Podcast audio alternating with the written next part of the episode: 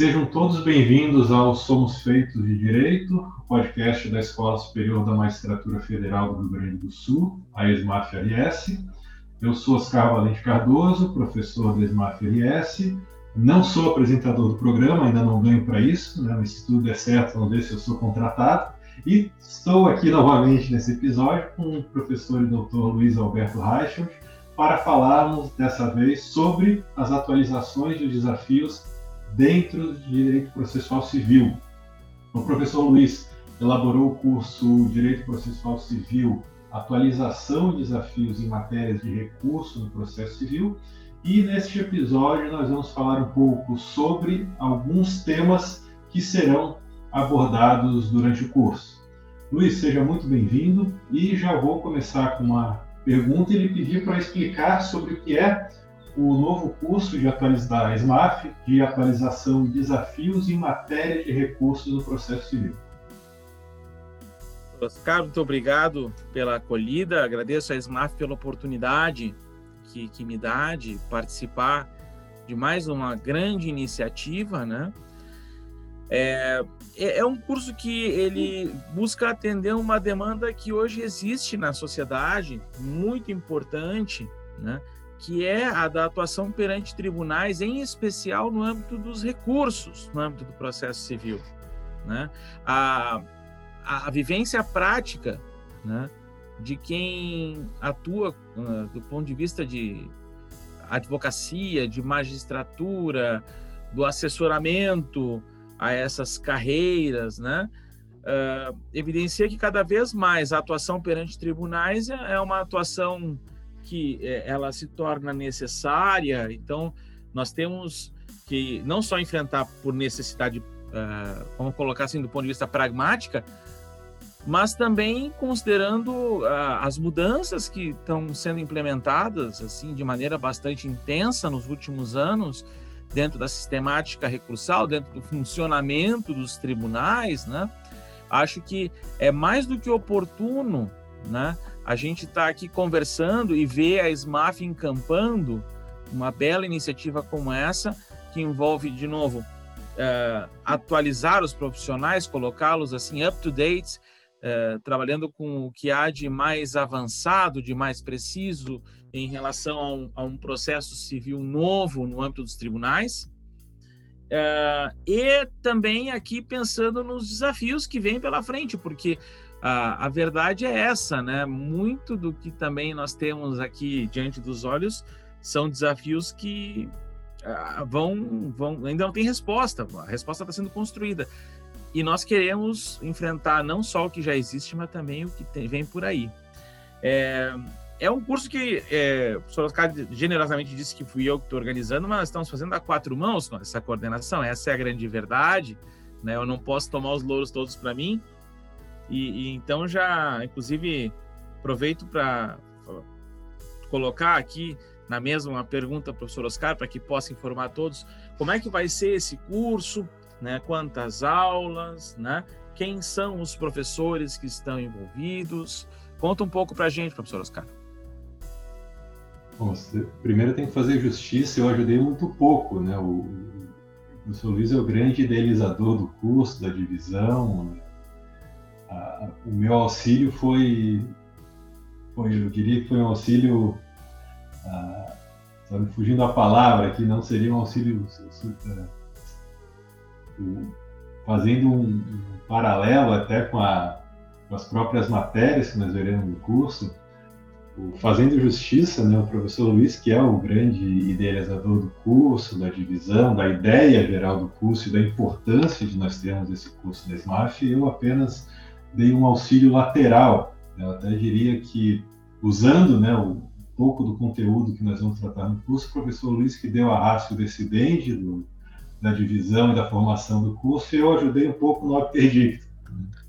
Acho que é o mais correto de se dizer sobre a elaboração desse curso. E o curso é dividido em seis aulas e mais duas aulas interativas. Acho que esse é um diferencial muito interessante, que a gente vai ter aulas em que os alunos vão poder conversar com os professores do curso, tirar dúvidas e debater sobre alguns temas que nós trataremos é, durante esse curso de atualização. nós somos em quatro professores, eu, professor Luiz Alberto Reichelt, e também o professor Dácio Franco Lima Júnior e o professor Hilbert Maximiliano Akihito Obara. Como eu falei, ele é dividido em oito aulas, nós teremos três aulas gravadas, uma aula interativa, depois mais três aula gra aulas gravadas e uma aula interativa, cada aula interativa com dois professores. Na parte inicial, nós teremos a teoria geral dos recursos com o professor Luiz, a segunda aula sobre apelação com o professor Dácio, a terceira aula sobre o agravo de instrumento, né, que é um recurso que, mesmo já com, após cinco anos da vigência do, do, CPC 2015, ele ainda continua gerando polêmicas, dúvidas, controvérsias, ainda que o STJ tenha, ou, ou melhor, não ainda, mas com a ampliação que o STJ deu né, na chamada taxatividade mitigada, o recurso Uh, permite agora na prática que se discuta quase toda a decisão interlocutória, isso tem gerado também mais trabalho para todos. Né? Aí nós teremos aula de, de agravo de instrumento com o professor Hilbert. A quarta aula aí será uma aula interativa com os professores Luiz e Darcio. Na sequência, aula 5 sobre agravo interno em várias declaração com o professor Darcio. Aula 6, recurso especial extraordinário comigo. E a aula 7, vinculação aos padrões decisórios precedentes do artigo 927 do CPC e os efeitos disso sobre a sistemática recursal, uma matéria que eu vou lecionar também, e aí nós encerramos o curso com uma aula interativa em que eu vou participar junto com o professor Hilbert para conversar, debater e enriquecer, eu acho mais ainda, esse curso com os alunos. Eu acho muito legal essa essa não só a divisão das matérias, a gente vai conseguir em seis aulas praticamente fazer uma uma atualização e revisão geral aí de teoria e prática dos recursos no CPC, mas essa possibilidade do diálogo direto com os alunos e para que eles venham, né, já depois de assistir às aulas, já venham para a aula interativa com questões relacionadas à matéria para a gente poder é, debater, discutir e, enriquecer, acho ainda mais, esse curso da SMAF.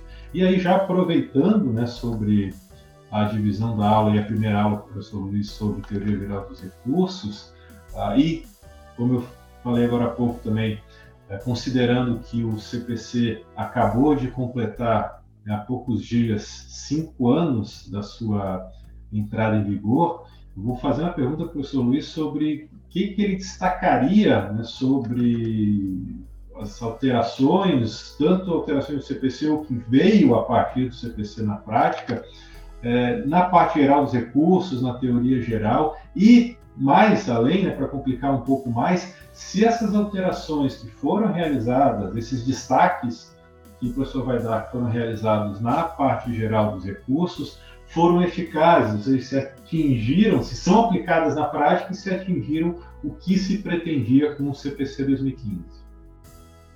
Eu acho que o, o sistema ele avançou muito, né? uh, em pelo menos duas grandes frentes, né? Uma é na compreensão da questão dos requisitos de admissibilidade, naquilo em que envolve os poderes do relator né? A, o Código de Processo Civil deixa bem mais claro ao intérprete, e isso é muito importante, né? Uh, que essa necessidade, há uma necessidade de que uh, o intérprete aproveite ao máximo possível né, os atos processuais antes de simplesmente ter aquela postura que se viu por tanto tempo, né, de uma jurisprudência defensiva que é, estabelecia filtros né, de inadmissibilidade. Não que na prática a gente não enfrente ainda alguns filtros de inadmissibilidade, claro que enfrenta. É claro que uh, a mudança de uma lei não, não traz automaticamente a mudança de uma cultura. Mas é certo que o, o código ele sinaliza no sentido de que os esforços e a energia e o trabalho das pessoas que quando vão fazer um recurso devem antes ser aproveitados do que descartados. Né? Isso é algo muito positivo. Né? Eu acho que essa mudança de, de chave, assim, sinalizando expressamente para o intérprete, é algo que é digno de louvor. Também acho que o código ele vem nesse ponto da disciplina dos recursos uh, muito sintonizado com a, a preocupação com a construção de jurisprudência uh, que assegure segurança jurídica e isonomia. Né? Uh, se a gente começa a olhar numa perspectiva macro, né, o que, que o legislador pensa em termos de sistemática recursal, é, a gente vê um avanço considerável nesse ponto. Uh, acho que tem pontos que ele poderia ter avançado mais. Né? Vou aqui botar um gostinho já de algo do que vai vir numa aula, mas que eu acho que é um ponto que, para mim, é, uh, infelizmente, o ponto onde o legislador não avançou e deveria ter avançado, que é permitir a ele deveria ter permitido de verdade a imediata eficácia das decisões dos magistrados de primeira instância, né? Uh, a manutenção do efeito suspensivo na apelação faz com que um dispositivo lá do, da parte geral, 995, parágrafo único, acabe tendo um espaço bastante restrito, né? do ponto de vista prático, principalmente, né? Até podemos discutir isso do ponto de vista dogmático, se uh, no, no, conjunto dos recursos esse, esse, dispositivo ele não tem um papel até maior, mas do ponto de vista prático, né? A gente tem visto algo que me parece que é, infelizmente, uh, uh, talvez aqui um ponto a avançar ainda, né?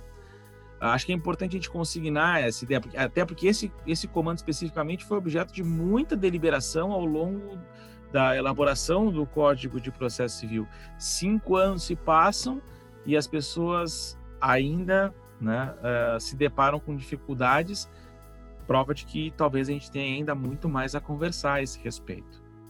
É, mas eu vejo que não só aqui a gente tem uh, pontos a, ponderar, mas a gente vê que o legislador foi descendo a detalhes em vários campos do código, né, em vários recortes do código. Um deles é o do recurso especial e do recurso extraordinário, né? Ali me parece que tem bastante transformação. Professor Oscar, que vai ministrar essas aulas para a gente, podia já adiantar um, um gostinho para a turma aí do, do, que, que vem, o que, que tem de novidade que a gente podia sinalizar para as pessoas para que elas pudessem já pensar, poxa, eu quero ouvir mais sobre isso no, no âmbito do recurso especial e do recurso extraordinário? Essa, essa é uma matéria que eu tenho um apreço especial também, até porque tive o privilégio de trabalhar com isso na prática, né, com os recursos extraordinários no STF, e a intenção do curso é, claro, fazer uma revisão teórica, a gente ter uma, uma base teórica para estudar os dois recursos, mas com foco voltado também para a prática e algumas questões bastante, bastante recentes que eu acho que são interessantes de explorar e de trabalhar na aula. É, o CPC tem é, algumas pequenas mudanças, mas basicamente, na, na, maior parte da regulação do RE e do RESP, ele manteve o CPC 73, que já tinha passado por uma reforma ah, não tão recente, mas uma reforma já nos anos 2000, que já tinha alterado é, substancialmente os dois recursos. E o que eu destacaria, assim, rapidamente, de, de mudanças no CPC 2015 foi a convertibilidade do RESP em RE e do RE em RESP, né, no 1032 e 1033, que foi bastante destacado na época. Só que nós já temos uma jurisprudência, entre aspas, defensiva, né, principalmente no STF, de não aplicação dessas regras em determinadas situações. Me falasse, claro, apesar dos avanços ainda e avanços contra esse tipo de, de decisão dos tribunais que acaba é, não levando a uma apreciação do mérito e uma negativa de, da jurisdição do tribunal sobre aquele caso, nós já temos inclusive é, principalmente no STF uma jurisprudência defensiva de não aplicação da convertibilidade do RESP em RE. O CPC também apesar de ter mantido né, o que já havia no Código de 73, ele trouxe maior detalhamento no procedimento da formação do precedente, nos recursos especiais repetitivos, E um, outro destaque que eu sempre gosto de fazer, que infelizmente ficou um pouco esquecido, acho que não é tão aplicado, utilizado como deveria, é o poder de agência reguladora. Né? Nós temos lá no 1040, inciso 4, que seria o poder de o tribunal, o STJ, o STF, determinar, né, vincular o precedente, né, o precedente ele não vincula só o judiciário forma horizontal e vertical, mas ele também deveria vincular é, toda a administração pública na aplicação da decisão e esse poder de agência reguladora que é conferido pelo artigo 1040 levaria, ou permite, ou, no meu ver, até determinaria que o tribunal, ao julgar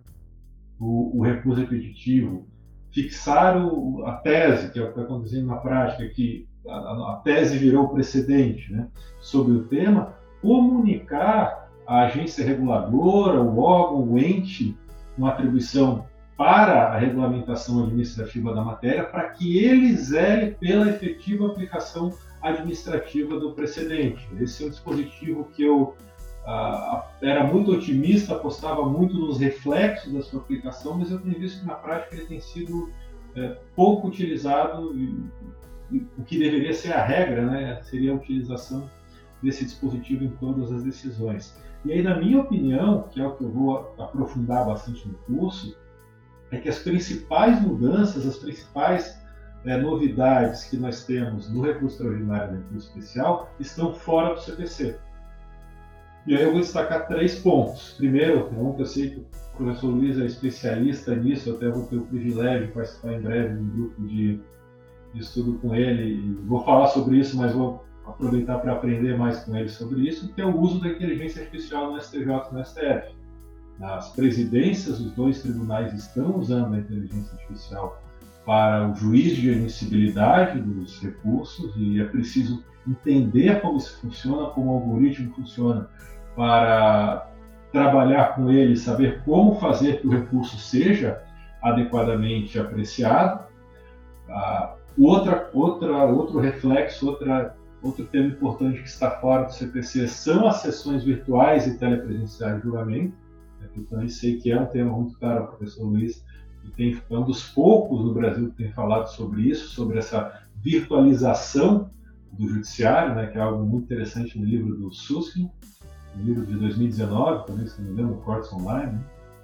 E então, o professor Luiz traz aqui para o Brasil, trabalha bastante. Eu também tenho pesquisado, interessado muito sobre esse tema, porque isso traz reflexos no procedimento e no julgamento dos recursos. E o outro ponto que está fora do, do CPC, que eu gosto muito, também acho que é muito pouco utilizado, desenvolvido na doutrina, é o procedimento para definição dos temas. O STJ e o STF possuem antes de selecionar o recurso definir o tema, possui procedimentos prévios, tem definição de pré-tema, tem a seleção de recursos, e eu tenho visto uma compreensão e uma pesquisa muito baixa, se faz muito menos do que se deveria, porque essa fase é tão importante quanto, ou mais importante até eu diria, do que o julgamento do mérito. É saber o que fazer para que uh, o determinada questão né, seja apreciada e seja afetada um tema de recurso especial ou extraordinário repetitivo. Uma, é, é uma lista grande de assuntos para trabalhar, mas acho que vai ser bom, a gente vai ter tempo suficiente para tratar, tratar e falar disso sobre o curso. E eu me empolgo porque os temas me interessam bastante, acho que deveriam ser mais é, estudados, pesquisados e aproveitados do que eu tenho visto no dia a dia.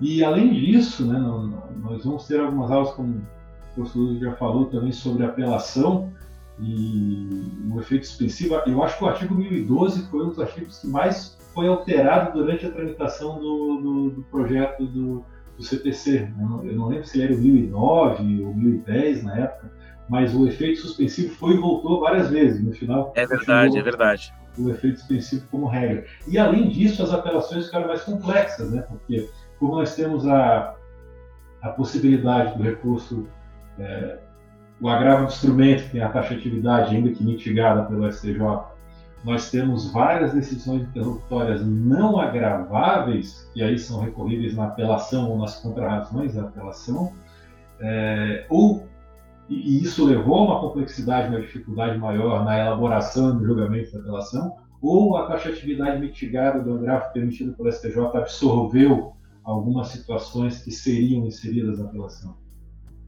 Pois é, e, e é interessante falar disso porque aqui eu, eu, vou trazer uma posição pessoal sem prejuízo do que os colegas vão poder ouvir, né?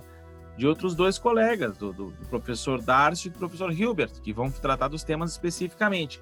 Eu, do ponto de vista pessoal, entendo que a fórmula que o, o, CPC contemplava no 1009, parágrafo 1 falando que questões resolvidas na fase de conhecimento, se não couber agravo, né, não são cobertas por preclusão e podem ser suscitadas em preliminar da apelação, é uma fórmula que ela não, a, não está atendendo né, a, a, a demanda dos jurisdicionados hoje. É, por mais que seja uma ideia bem intencionada, me parece que as pessoas elas não se conformam com a ideia de simplesmente ter um recurso e poder manejar esse recurso lá adiante em relação a uma questão que foi decidida hoje sob o argumento de que não está coberta pela preclusão. É, é interessante ver isso. Acho que passa por um, um olhar né, prático no sentido de dizer que as pessoas estão cada vez mais apostando, pelo menos assim eu vejo, na, na política que foi estabelecida pelo STJ no tema 988, né? quando ele fala que uh, as hipóteses de cabimento do agravo do instrumento são taxativas, mas a taxatividade pode ser mitigada, a gente se depara com um paradoxo. Essa é a grande verdade, né? A ideia de que, bom, é, é taxativo. As hipóteses são essas, mas olha, a gente pode flexibilizar e não vejo um critério tão firme, assim, tão claro do ponto de vista de dizer, bom, em que hipóteses pode flexibilizar? Talvez, vou, vou aqui fazer uma consideração sujeita a todas as críticas, chuvas e trovoadas, tá? É, talvez a fórmula do CPC de 73, quando falava que se houvesse uh, perigo de dano irreparável cabia agravo de instrumento, por mais que fosse uma fórmula aberta, pelo menos ela soava mais segura a, a, ao intérprete, ao advogado, ao magistrado, do que o malabarismo que se faz com o tema 988. Né? É, e, mas, de qualquer forma, independentemente da crítica que a gente faça, é, é interessante pensar que esse cenário ele é mais uma razão para a gente estar tá estudando o tema. Verdade é essa, né? Onde, onde existe essa incerteza, onde existe essa, esse cenário de, de não acomodação da matéria, vamos dizer assim, ali é, é, o lugar onde as pessoas têm que começar a se preocupar e, e, daqui a pouco é ali que elas vão encontrar alternativas para resolver os seus problemas práticos, né? Ah, o curso tem também, acho que essa um pouco desse viés de dizer, bom, a gente vai atender uma demanda que é o olhar geral sobre o sistema, e nota que falar da relação entre o agravo de instrumento e, e, a apelação nesse ponto é se preocupar com a relação sistemática, assim como a gente, quando fala do especial e do extraordinário e fala da fungibilidade, né, eventual. Ali também se tem um olhar sistemático, né? Uh, no fundo, o que a gente tem aqui é uma, uma sensibilidade em relação à, à necessidade de atender essa demanda prática das pessoas de buscar alternativas. É, eu, eu, vejo que quem for acompanhar as aulas do professor Darcy e do professor Hilbert vai ter aqui a chance de ouvir pessoas que lidam de maneira pesada com o sistema recursal, com ampla experiência nesses temas, né? E uh, mais do que isso também, uh, pessoas que são engajadas em construir soluções, né? Uh, os dois têm experiência de atuação em tribunal, os dois têm ampla experiência prática, né? São profissionais, todos os profissionais desse curso são profissionais com jamais o que testados por mais de 20 anos no mercado, né?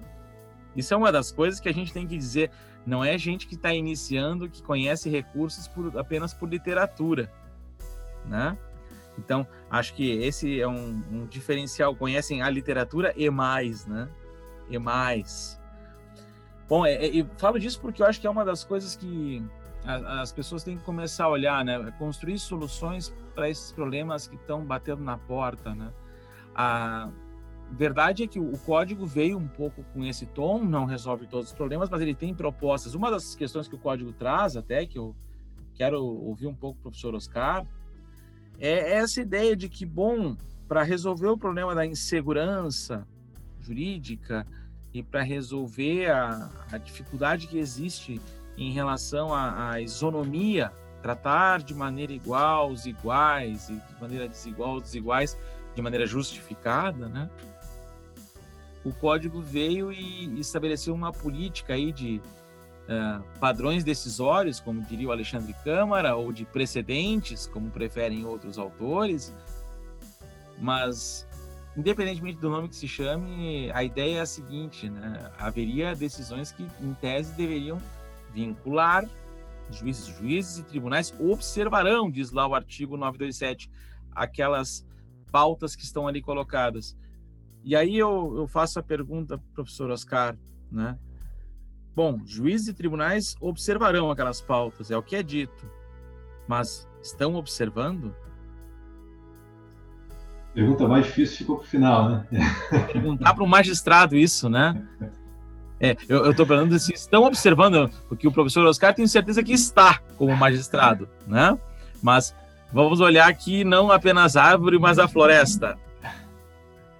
É, eu sempre fui entusiasta aí da segurança jurídica, de ter, seguir as decisões, ainda que não entenda que não seja a solução mais adequada ou possível, né, porque é difícil falar em uma única solução, a solução mais adequada, até porque eu vejo, para mim, o principal efeito que nós temos com essa segurança jurídica de observância dos precedentes está fora do processo, está fora do judiciário, porque isso nos leva a evitar a existência de novos processos.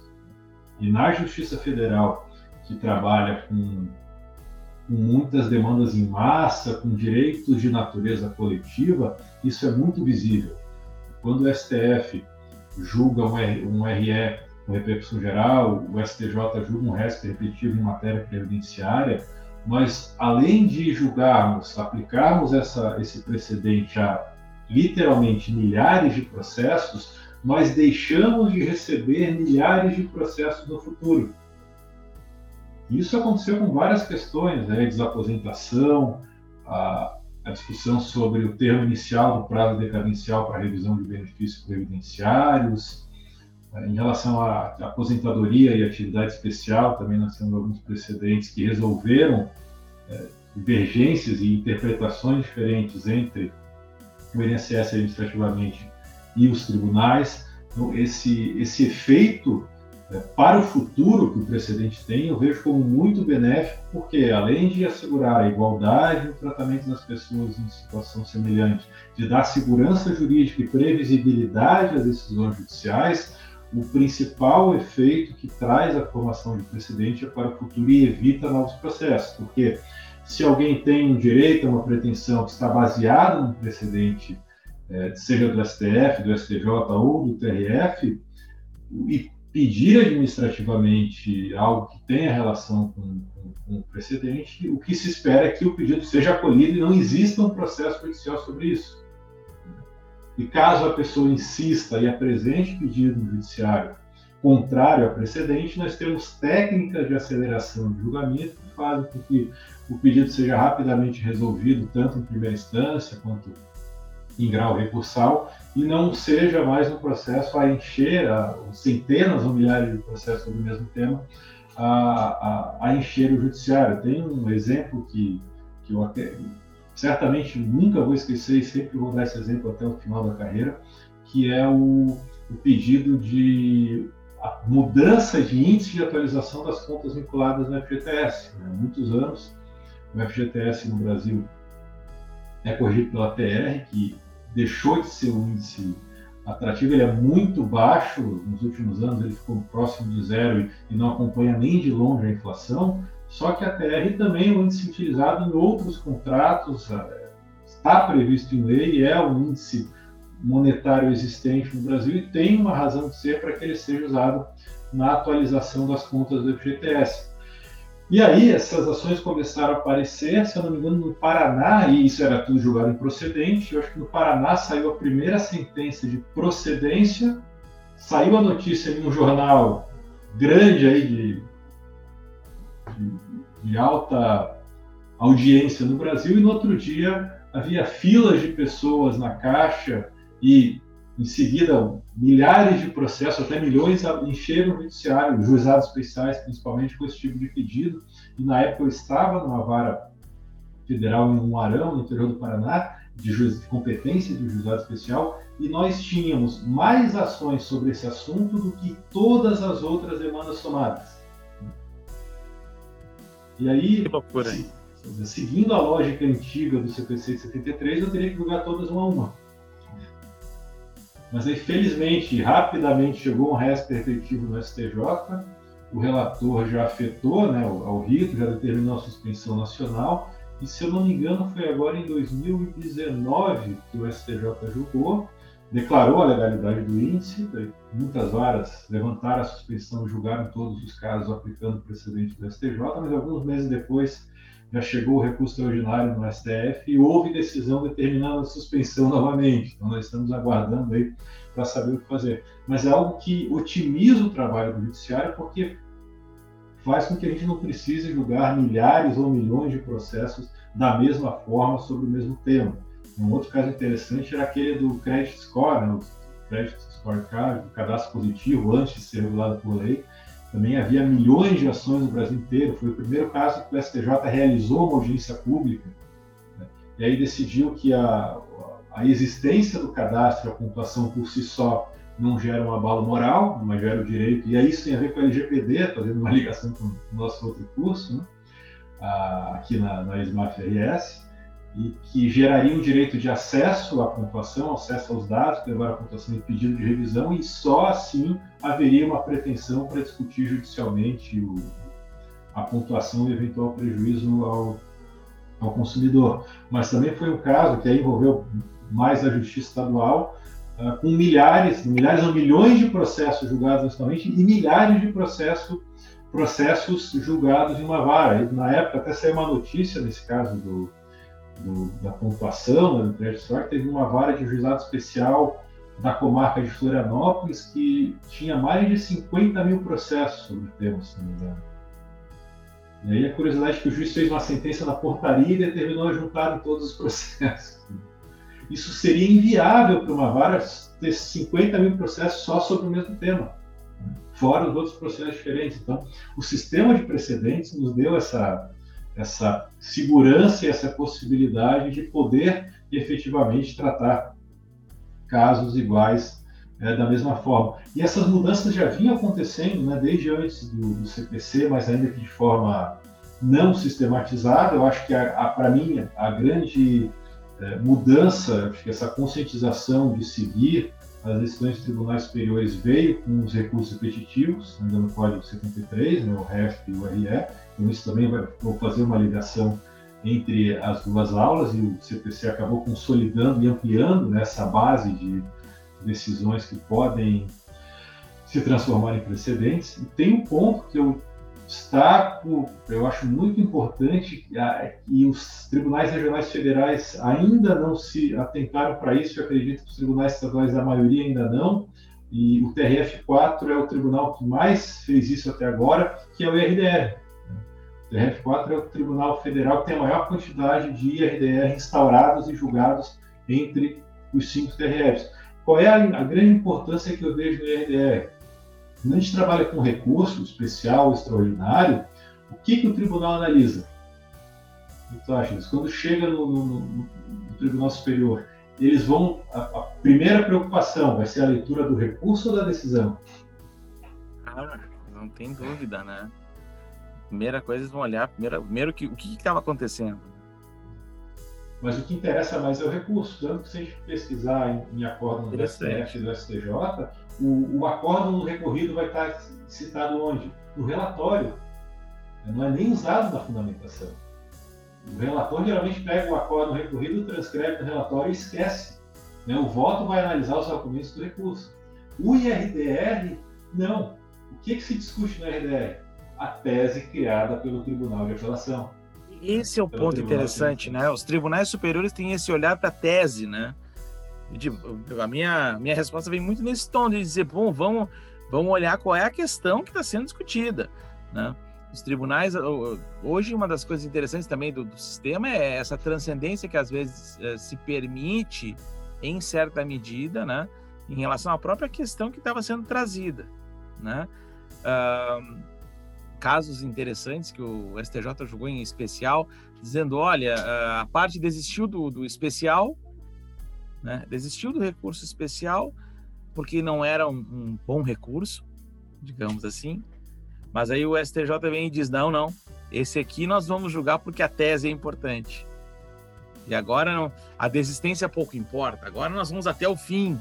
Né? É, é interessante esse olhar. Né? A, o IRDR realmente é um caso à parte. E, e que bom que está em excelentes mãos aí o termo. E, o que eu gosto de falar, assim, é interessante, é que o IRDR permite que haja um diálogo. Primeiro, até a gente poderia até falar em reflexo do princípio da colaboração sobre isso, porque o STJ e o STF, se ao apreciar um recurso contra o IRDR, ele não vai se limitar a ver só os argumentos do recorrente e nem só a tese do tribunal, porque a tese já foi elaborada por ambos. Então, o advogado aqui de Osório, no Rio Grande do Sul, ou de Lais, em Santa Catarina, ou de Marão, no Paraná, que provocaram o TRF uma tese para instaurar e, e decidir o IRDR, o tribunal vai fazer o quê? Vai elaborar um precedente, criar uma tese a partir daquela questão diretamente suscitada pelo advogado, pelo Ministério Público ou pelo próprio juiz. E é essa tese que vai ser analisada pelo Tribunal Superior. A adequação, a correção dessa tese ou não à norma de direito federal ou à norma constitucional. E aí, pegando o gancho na tua, na tua fala também, o que eu sempre brinco é que o nosso sistema de precedentes tem uma, uma semelhança com os sistemas de precedentes dos países da Common Law, que é o nome. Fora o nome é totalmente diferente. Exato, exato. É, é interessante. Esse é um tema que vai dar muito o que falar, né? As pessoas querem insistir em chamar de precedente o que não, talvez não seja, né? Talvez não seja. Eu não quero dizer não é porque também uh, acho que o debate da aula vai ser interessante, né? Uh, pessoalmente eu acho que tem uma enorme diferença, mas enfim, vou deixar o circo pegar fogo na aula que vai ser mais legal, né? Vai, vai. E, e tem lado bom, tem lado ruim disso, né? Fazendo a provocação, só vou lançar um ponto, né, que eu vou desenvolver na aula, é que uh, no Brasil, se o tribunal, e aí mesmo o STF, iniciar, instaurar o procedimento de formação de precedente, ele não pode voltar atrás. Né? Até o Supremo é obrigado a formar um precedente. Ele não pode deixar. Se afetou um tema ao. ao se, ou melhor, se realizou um juízo de admissibilidade positivo da repercussão geral no RE, o Supremo vai ter que julgar o mérito, vai ter que elaborar a tese. E aí criar o precedente para ser aplicado em todos os casos. Não tem, não tem escolha. Então é, é vinculante para o próprio tribunal a criação do precedente. É, é, o ponto que eu acho que é muito, muito positivo e interessante é que isso joga para cima do tribunal uma responsabilidade diferenciada. É, um, das coisas que a gente sabe que estão sendo muito estudadas hoje é o, o design dos tribunais, né? entender uh, o que, que é o Supremo Tribunal Federal, afinal, né? Uh, o Supremo foi mudando sua cara ao longo da história do Brasil, mas eu não vou pegar lá da República Velha para cá.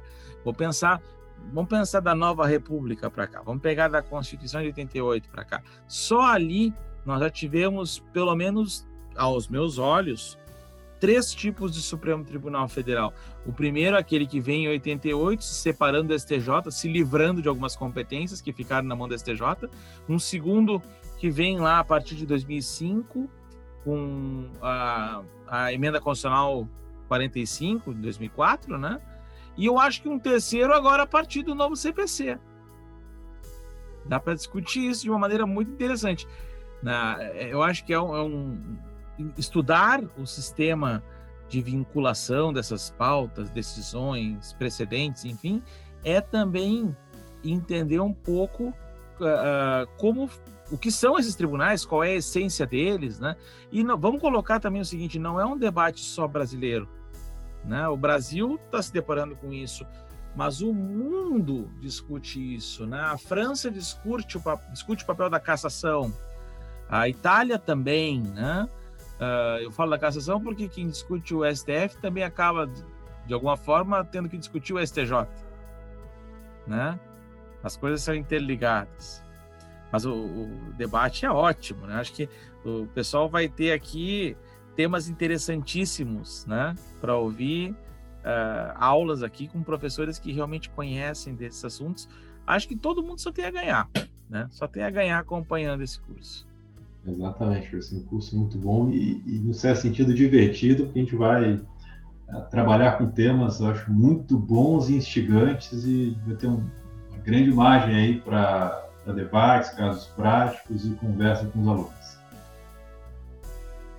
Legal, legal. Eu só tenho a agradecer a SMAF aí por encampar essa iniciativa mais uma vez, né? E, enfim, agora é esperar por esses encontros que vão ser muito interessantes. Exatamente. Então, nós vamos nos despedindo por hoje. Eu agradeço ao professor Luiz pela participação em mais um episódio e lembro que o curso Direito Processual Civil atualização e desafios em matéria de recursos no processo civil, está com matrículas abertas e tanto eu quanto o professor Luiz iremos ministrar as aulas juntamente com o Dr. Dácio Franco Lima Júnior e o professor Hilbert Maximiliano Akihito Obara. Se você estiver ouvindo esse podcast até o dia 8 de abril, aproveite que esse e outros cursos de atualização da SMAF RS estão com desconto de 20% para quem realizar as matrículas até 8 de abril de 2021, e eu acredito que dessa vez não haverá mais nenhuma prorrogação nesse desconto. Acesse o site www.esmaf.org.br ou procure a Esmaf RS nas redes sociais para mais informações e também para inscrições. O Somos Feitos de Direito é o podcast da Esmaf RS e aqui você poderá ouvir conversas sobre os temas mais relevantes do direito com professores e convidados. Não deixe de nos seguir nas redes sociais. Esperamos vocês no próximo episódio. Até breve. Até mais, professor Luiz. Muito obrigado. Muito obrigado. Até mais.